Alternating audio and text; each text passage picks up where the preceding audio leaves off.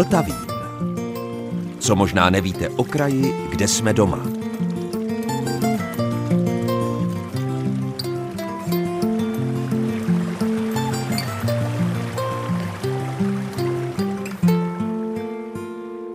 Posloucháte Český rozhlas České Budějovice, posloucháte Vltavín a dobrého dne i poslechu vám od mikrofonu přeje Zdeněk Zajíček. V následujících několika desítkách minut se vydáme ještě jednou k trhovým svinům, přesněji řečeno k osadě svatá trojice a ještě přesněji k baroknímu poutnímu areálu a kostelu nejsvětější trojice. O historii areálu už jsme vysílali před dvěma týdny, ale dnes se budeme nejdříve věnovat jednomu nenápadnému kříži stojícímu opodál a na něj pak navazujícím událostem z roku 1866. Událostem, které svým způsobem předznamenaly vývoj vedoucí až k první světové válce. Že jsou tyto dvě události od sebe daleko a že vám to nějak nesedí? Ano, to, co jsem řekl, zní možná divně, ale je to tak.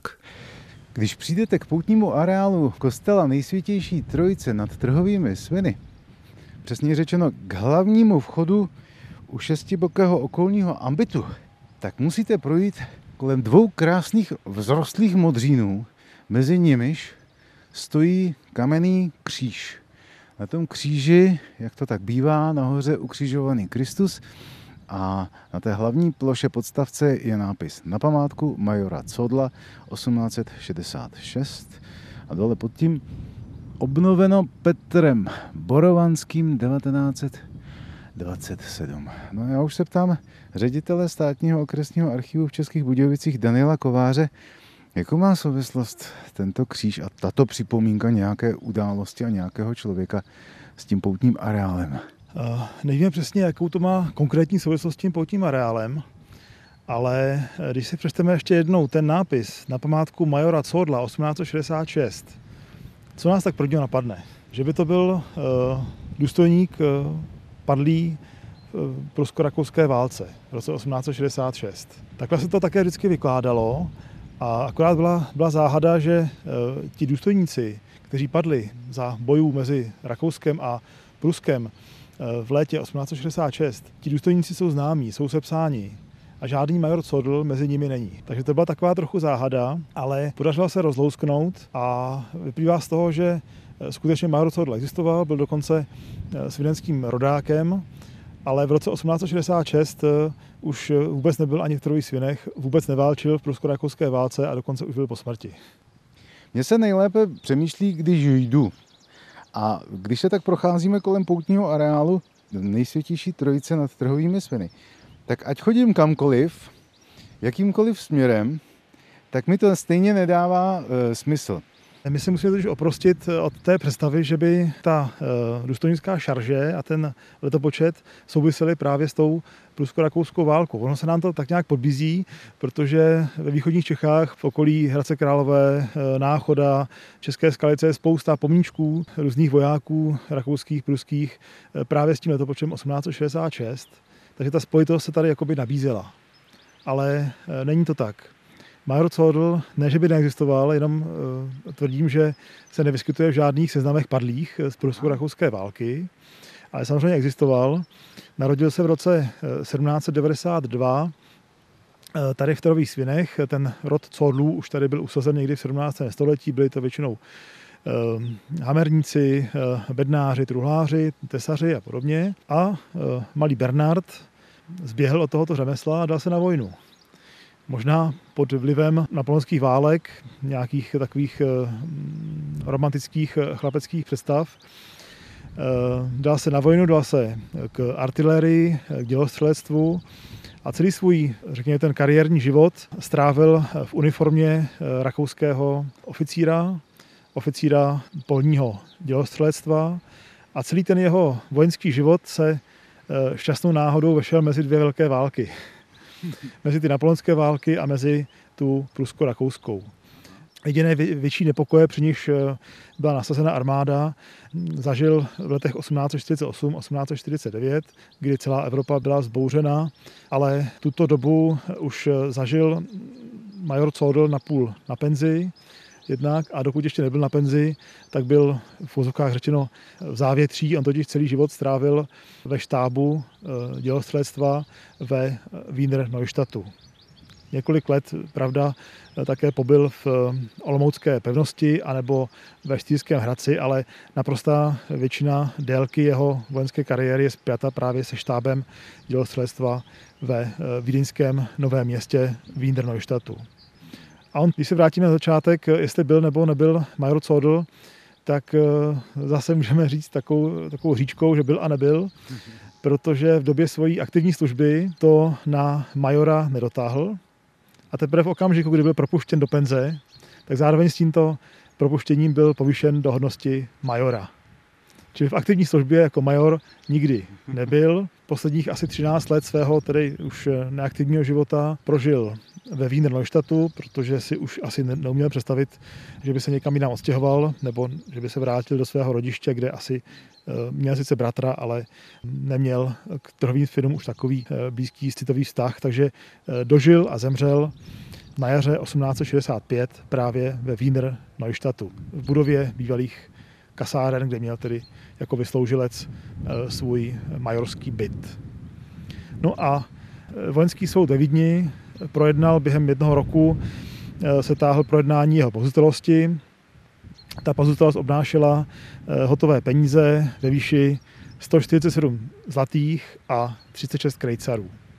Tohle všechno zdědila rodina nebo jeho příbuzní v Starových svinech, z nichž eh, nejbližší příbuzný byl bratr Leopold, který ale zemřel 14 dní poté, co se o tomto dědictví dozvěděl. Takže ti ostatní příbuzní potom se rozhodli, že jak naložit s těmi penězi, takže pověřili kameníka, který vytesal tento kříž. Čili z peněz, které po eh, majoru Codlovi zbyly, byl pořízen na jeho památku tento křížek. S chodou okolností eh, v roce, kdy eh, zuřila jedna z největších válek 19. století, v roce 1866. A jsme ve státním okresním archivu v Českých Budějovicích, Mávnutím kouzelného proutku jsme se přenesli z areálu nejsvětější trojice do Českých Budějovic na Rudolfovskou třídu. A Daniel Kovář, ředitel státního okresního archivu, už tady pro mě má připravené nějaké archiválie a hned tady vidím letopočet 1866, což evidentně navazuje na naši cestu k trhovým svinům. No a protože to je 100 let předtím, než jsem se narodil a protože jeden z mých pra, pra, pra, prastrýčků býval po 30 leté válce kaprálem, tak si říkám, jaký tak eh, mohl být život eh, lidí, dejme tomu, eh, za těch prusko-rakouských válek, ať už těch vojáků, anebo prostých obyčejných občanů, tehdy třeba Budějovic. Jak se to tu vůbec promítlo do života Budějic, ten válečný duch třeba těch prusko-rakouských válek? My jsme se k tomuto tématu prusko-rakouské války dostali přes ten křížek u svaté Trojice, tam jsme viděli ten letopočet 1866, který nám evokoval eh, tenhle ten eh, hrozný válečný rok. Eh, byť, jak jsme viděli, tak major Codl nakonec s tou prusko-rakouskou válkou neměl společného nic. Teď stojíme nad písemnostmi, které nějakým způsobem vypovídají o tom, jak probíhal ten válečný rok 1866 přímo tady v Českých Budějovicích. Ono to bylo takové, řekněme, válečné závětří, protože ty boje byly daleko, to se vlastně všechno odehrávalo, jak z dějepisu víme, eh, ve východních Čechách, potom na Moravě, ale eh, ty eh, chvíle, to čtení v dobovém tisku určitě bylo děsivé, protože pruská armáda byla velká síla, se kterou nebylo radno si zahrávat, takže do poslední chvíle se nevědělo vlastně, jestli do těch Budějovic přitáhnou nebo nepřitáhnou. Mimochodem vidím tady nápis Budweis a napadá mě úplně mimo souvislost eh, toho, o čem se bavíme. Kdy se vlastně Budějovicům začalo říkat České Budějovice? Eh, tak s tím názvem je to trochu složité, to by možná bylo na delší povídání. České Budějovice byly v podstatě vždycky české, už od středověku se ten název takhle vyskytuje. Ten samotný název Budějovice nebo v Němčině Budweis se začíná objevovat, převažovat někdy kolem poloviny 19. století a skutečně od roku 1850 byl i e, úředně platným názvem města jenom Budějovice, bez toho české, v Němčině Budweis, bez toho Böhmisch. A to platilo až do roku 1920, kdy se zase přidal ten přívlastek české. Tak se vraťme zpátky od toho názvu k těm reálím a k těm listům, které tady máte. Co to je za papíry?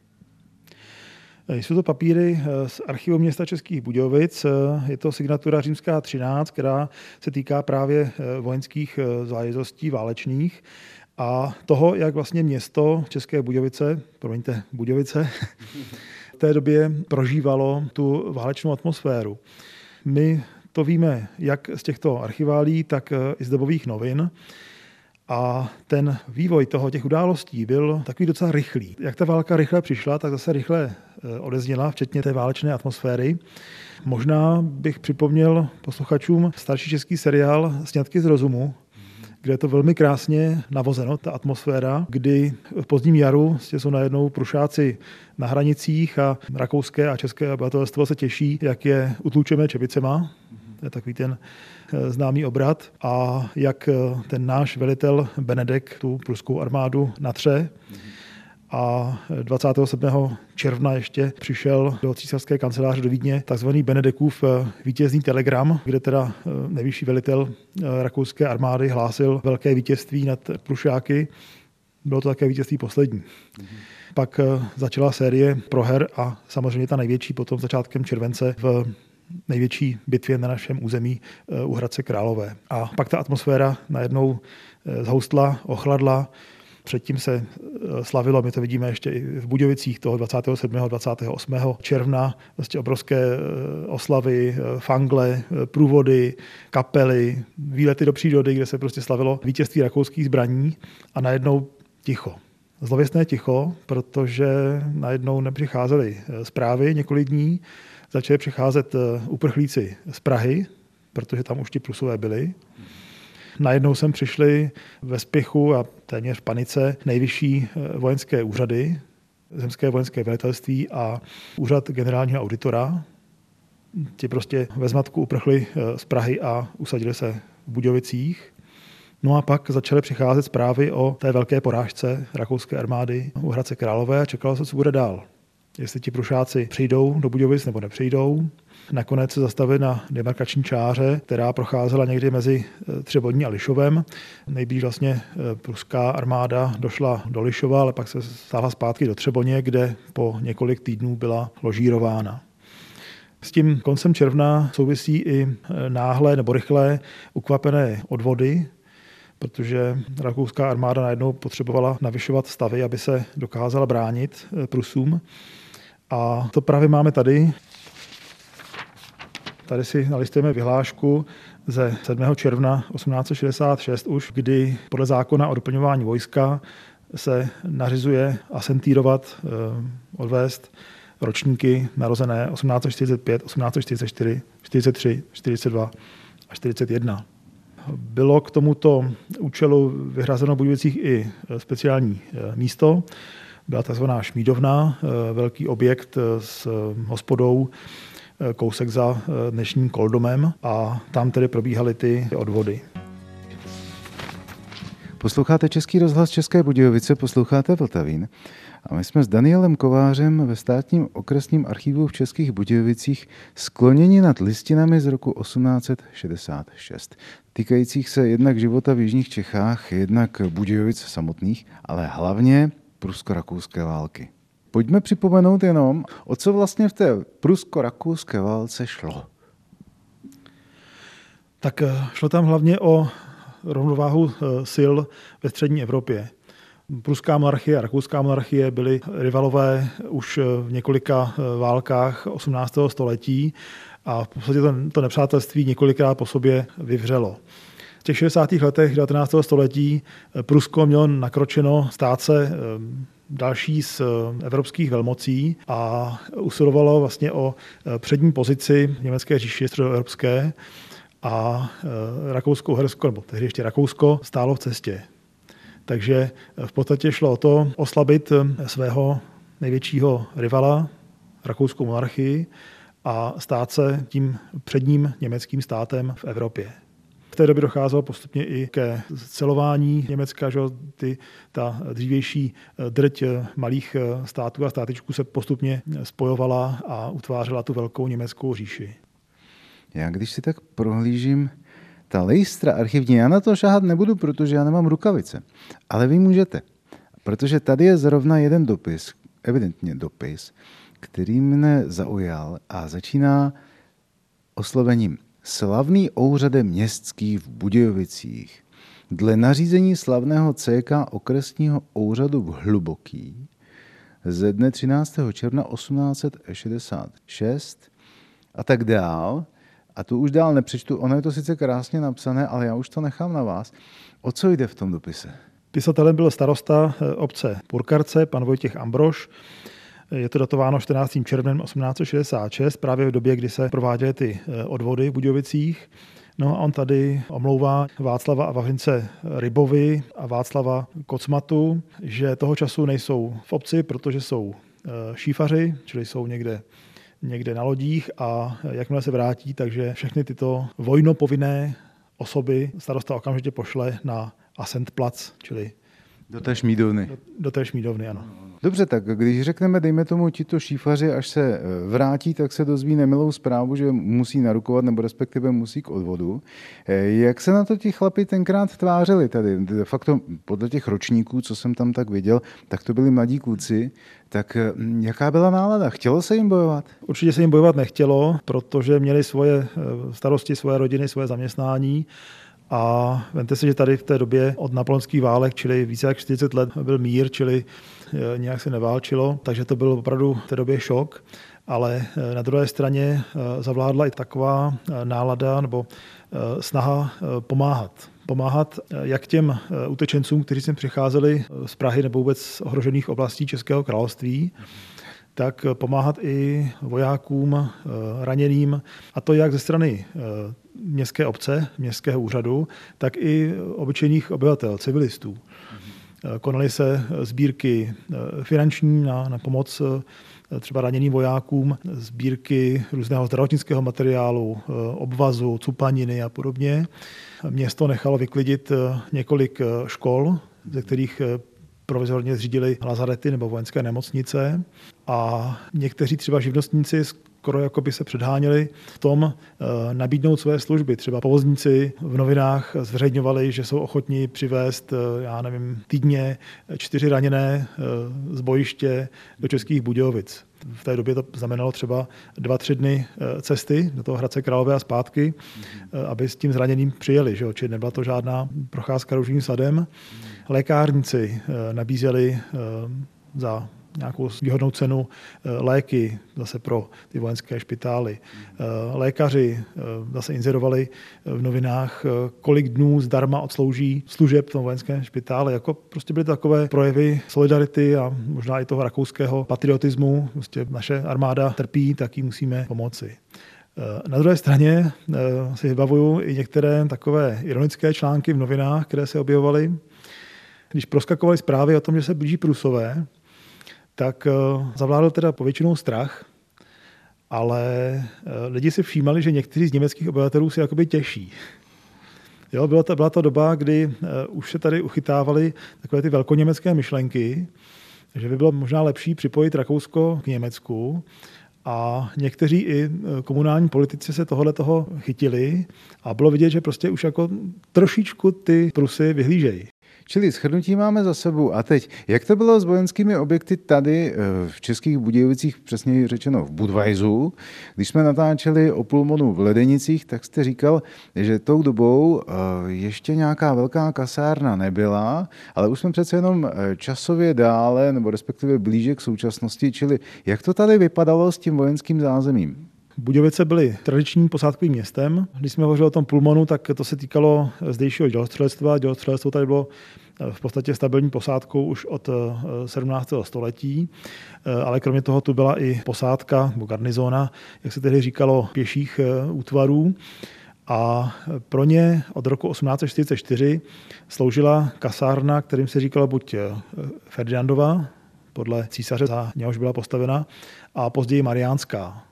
Či dnes si známe jako, spíše jako Mariánská, či tam byly usazeny ty pěší útvary eh, rakouské armády. Konkrétně v roce 1866 tady byla posádka pluku eh, barona Wernharta, ale kromě toho eh, tady byli i ti dělostřelci a ti měli svoje zázemí jednak na Rudolfově, Štáb byl v bývalém zámečku, kolem byly muniční sklady a sklady proviantu a dalších věcí.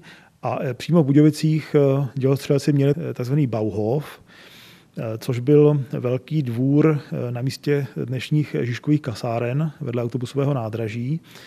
A ten sloužil eh, jako zázemí pro vozatajstvo, byly tam vozovny, byly tam stáje a také tam byly dílny, kovárny, kovářské, kolářské dílny a další. Čili to byl Bauhof, kousek od nádraží. Kromě toho byla v Budějovicích posádková nemocnice, vojenská nemocnice, v dnešní ulici eh, doktora Stejskala, dříve divadelní.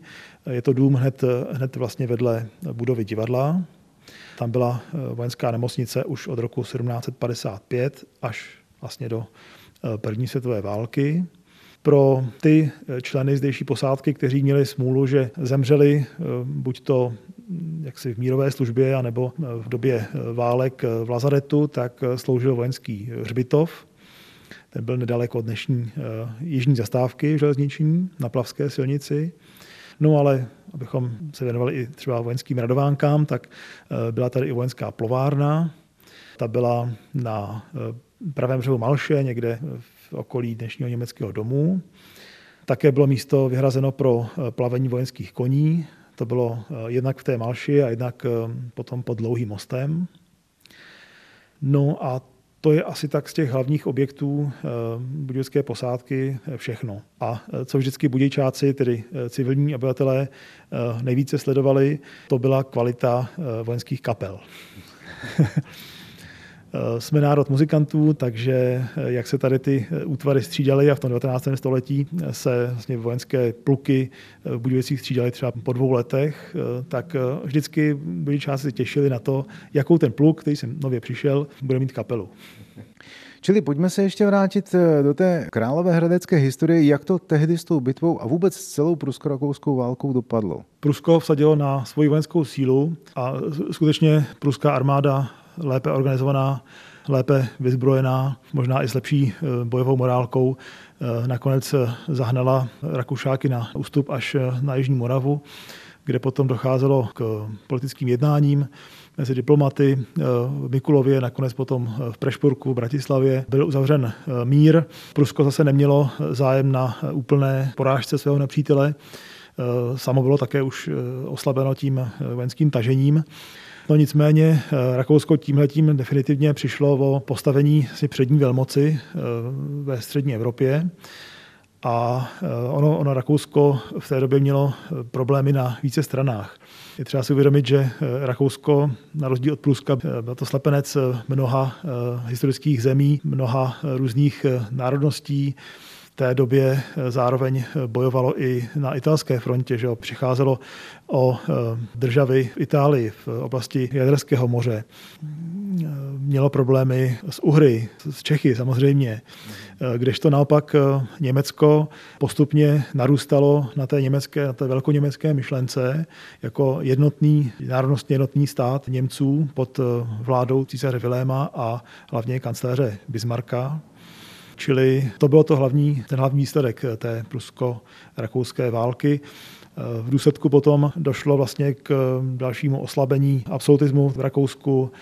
Byla vydána nová ústava, byl zaveden dualismus, čili rozdělení Rakouska na Rakousko-Uhersko a Mělo to daleko sáhlé vlastně důsledky i pro vnitřní politiku a rozvoj občanské společnosti v Rakousku.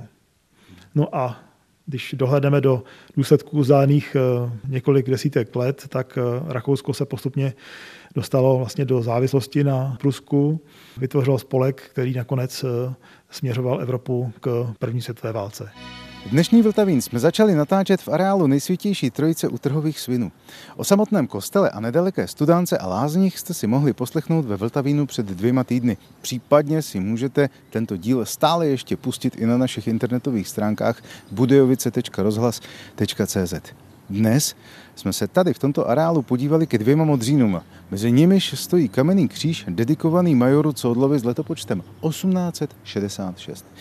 Malou hádanku jsme rozpletli, ale zavedla nás do roku 1866 ve zcela jiné souvislosti. Nešťastný major Codl to vlastně za své aktivní služby na ten titul majora nedotáhl, ale když se to vezme kolem a kolem, tak šťastným vlastně byl, protože zažil skoro půl století míru, což byla na tehdejší dobu věc takřka nevýdaná. Ale ať poslouchám to dnešní povídání s ředitelem státního okresního archivu Danielem Kovářem, jak poslouchám, stále se nemohu zbavit dojmu, že se i v dnešní době máme z tohoto příběhu čemu přiučit a že tu stále běží jistá paralela. Ale dosti úvah. Začali jsme příběhem obyčejného Jihočecha. Pojďme se tedy vrátit do Budvajzu a podívat se, jak to bylo s dalšími, kteří to ani nedotáhli na majory, ale ani tu krátkou prusko-rakouskou válku nepřežili. Tak jak to bylo? Když listujeme budějovickými novinami, ať už českými nebo německými, tak eh, nás zarazí ta rychlost eh, toho, toho příchodu těch válečných událostí, jak rychle na to lidé museli reagovat. A eh, potom v červenci 1866 zase ten rychlý ústup vlastně té, té válečné nálady a najednou 18. srpna se slaví v Budějovicích narozeniny císaře, je zase velký průvod, fangle, muzika, střílí se ohňostroj, jako by prostě měsíc předtím ten eh, ta dělostřelba prostě nezabíjela tisíce eh, lidí u Hradce Králové, najednou prostě se lidé zradují eh, z ohňostroje a z dělbuchů. A zase jediné, co novináře třeba a lidi na vojenských útvarech zajímalo, byla právě kvalita vojenské muziky. Dobře, a vraťme se k těm obyčejným lidem. Dejme tomu k takovým, mm, o jakých jsme citovali ten dopis z Purkarce, těm obyčejným klukům, dejme tomu ve věku 25, 26 let. Jak ti dopadli? Bojovali nakonec? Mnozí z nich bojovali a e, desítky se jich také nevrátili do Jižních Čech a konkrétně i do Budějovic. Takže e, zatímco město a většina obyvatelstva slavila, radovala se tedy z tónů vojenských e, kapel, tak mnohé rodiny prostě oplakávaly ještě své čerstvé hroby svých mrtvých. Měla by tady zaznít aspoň jména těch eh, řekně, důstojníků, kteří, kteří pocházejí z Budějovic a eh, padli eh, v bojích u České skalice a také u Hradce Králové. Máte někde sepsané? Padli v bojích u České skalice a také u Hradce Králové. Máte někde sepsané? Takže tady třeba už 29. června v bitvě u Jičína padl Josef Neuwert, podporučík pěšího pluku arcihory Zikmunda, eh, byl synem budějovického zámečníka. Ve stejném boji byl těžce raněn tehdy ještě 17-letý Karel Knap, syn budějovického obchodníka železem Adalberta eh, Knapa. Na bojišti u Náchoda 27. června padl pouze 20-letý Bernard Kastel, tehdy čerstvě povýšený do hodnosti poručíka u polních myslivců. No a jedním z takových zajímavých eh, budějovických rodáků byl František Zenger, který se zúčastnil eh, přímo eh, té asi nejkrutější řeže na Chlumu, nedaleko Hradce Králové, kde dneška stojí vyhlídková věž a je tam muzeum té bitvy ale především je tam v krajině rozeseto desítky a stovky eh, hrobů a pomníčků eh, padlých a eh, najdeme tam právě i hrob toho setníka Františka Zengra, který padl jako příslušník 8. pluku polního dělostřelectva. A to už je z dnešního Vltavínu všechno. Od mikrofonu se loučí Zdeněk Zejček, od mixážního pultu Jan Simuta a vězte, že za týden jsme tady zase. Ve stejném čase.